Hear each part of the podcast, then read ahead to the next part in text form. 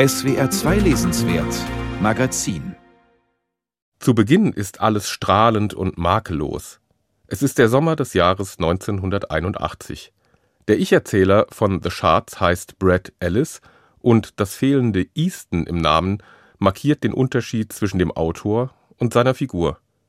Brad ist 17 Jahre alt und haust alleine in der riesigen Villa seiner Eltern am berühmten Mulholland Drive in Los Angeles. Die Eltern haben sich für vier Monate nach Europa verabschiedet, um ihre Ehekrise zu überwinden. Darum stehen Brad nicht nur sein eigener Mercedes, sondern auch noch der seines Vaters und der Jaguar seiner Mutter zur Verfügung. Dazu der Whirlpool und das mexikanische Dienstmädchen, das regelmäßig den Kühlschrank füllt. Das ist die Welt, in der Brad Easton Ellis sich auskennt und von deren Atmosphäre sein Roman gerade am Anfang lebt. Ein Klima, in dem Brad, seine Freundin Debbie und seine besten Freunde Tom und Susan in ökonomischer Überfülle und in einer dezent gelangweilten Abgestumpftheit Poolpartys feiern, Kokain zu sich nehmen, Sex haben und sich auf ihr letztes Jahr an der elitären Buckley High School vorbereiten. Dazu läuft der Soundtrack der 80er. The Shards lässt sich an wie die Verheißung auf ewige Ferien. Sorgloser Sonnenbrand, endlose Softeisversorgung in der Cafeteria, während aus Kassettenrekordern und Transistorradios Elton John und Rod Stewart tönten und im Hintergrund die Uferklippen von Santa Monica aufragten. Doch wer Brad Easton Ellis kennt, weiß, dass es dabei nicht bleiben wird. Das liegt am durch und durch unzuverlässigen Ich-Erzähler Brad, der gleich mehrere Geheimnisse hat. Zum einen ist er mindestens bi, wenn nicht gar homosexuell und unterhält ein heimliches Verhältnis zu seinem dauerbekifften und undurchsichtigen Mitschüler Matt. So lässig und bohemhaft das Ambiente auch daherkommen mag, für ein schwules Outing waren die frühen Reagan-Jahre nicht der richtige Zeitpunkt. Zum anderen schreibt Brad gerade an seinem ersten Roman, der selbstverständlich den Titel Unter Null trägt. Von Beginn an ist Brads Erzählung jener Monate im Sommer und Herbst 1981 bedrohlich überschattet. Immer wieder ergeht sich der Erzähler in Andeutungen dessen, dass die sorglos zugedröhnte Sommerstimmung bald ein Ende haben wird. Wir waren Teenager, nur dem Anschein nach mondäne Kinder, die in Wahrheit nichts darüber wussten, wie die Welt wirklich funktionierte. Über die Erfahrung verfügten wir wohl, nur ihre Bedeutung kannten wir nicht. Jedenfalls nicht, bis etwas geschah, was uns in einen Zustand erhabener Erkenntnis setzte. Alles wird anders mit jenem Tag nach den Ferien, an dem ein neuer Mitschüler an die Buckley High School kommt.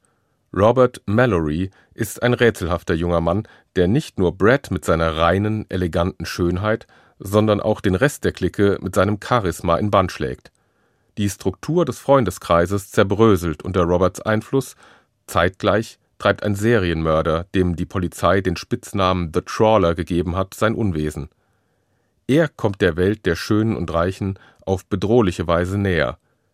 In Brad, der glaubt, den neuen Mitschüler bei einer an sich harmlosen und doch entscheidenden Lüge ertappt zu haben, wächst das Misstrauen gegen den sinisteren Robert. Und die Erzählstimme von The Shards, die mit einem Abstand von rund 40 Jahren das Geschehen rekapituliert, tut alles, um alle weiteren Ereignisse quasi auf Vorrat in ein unheimliches Licht zu rücken.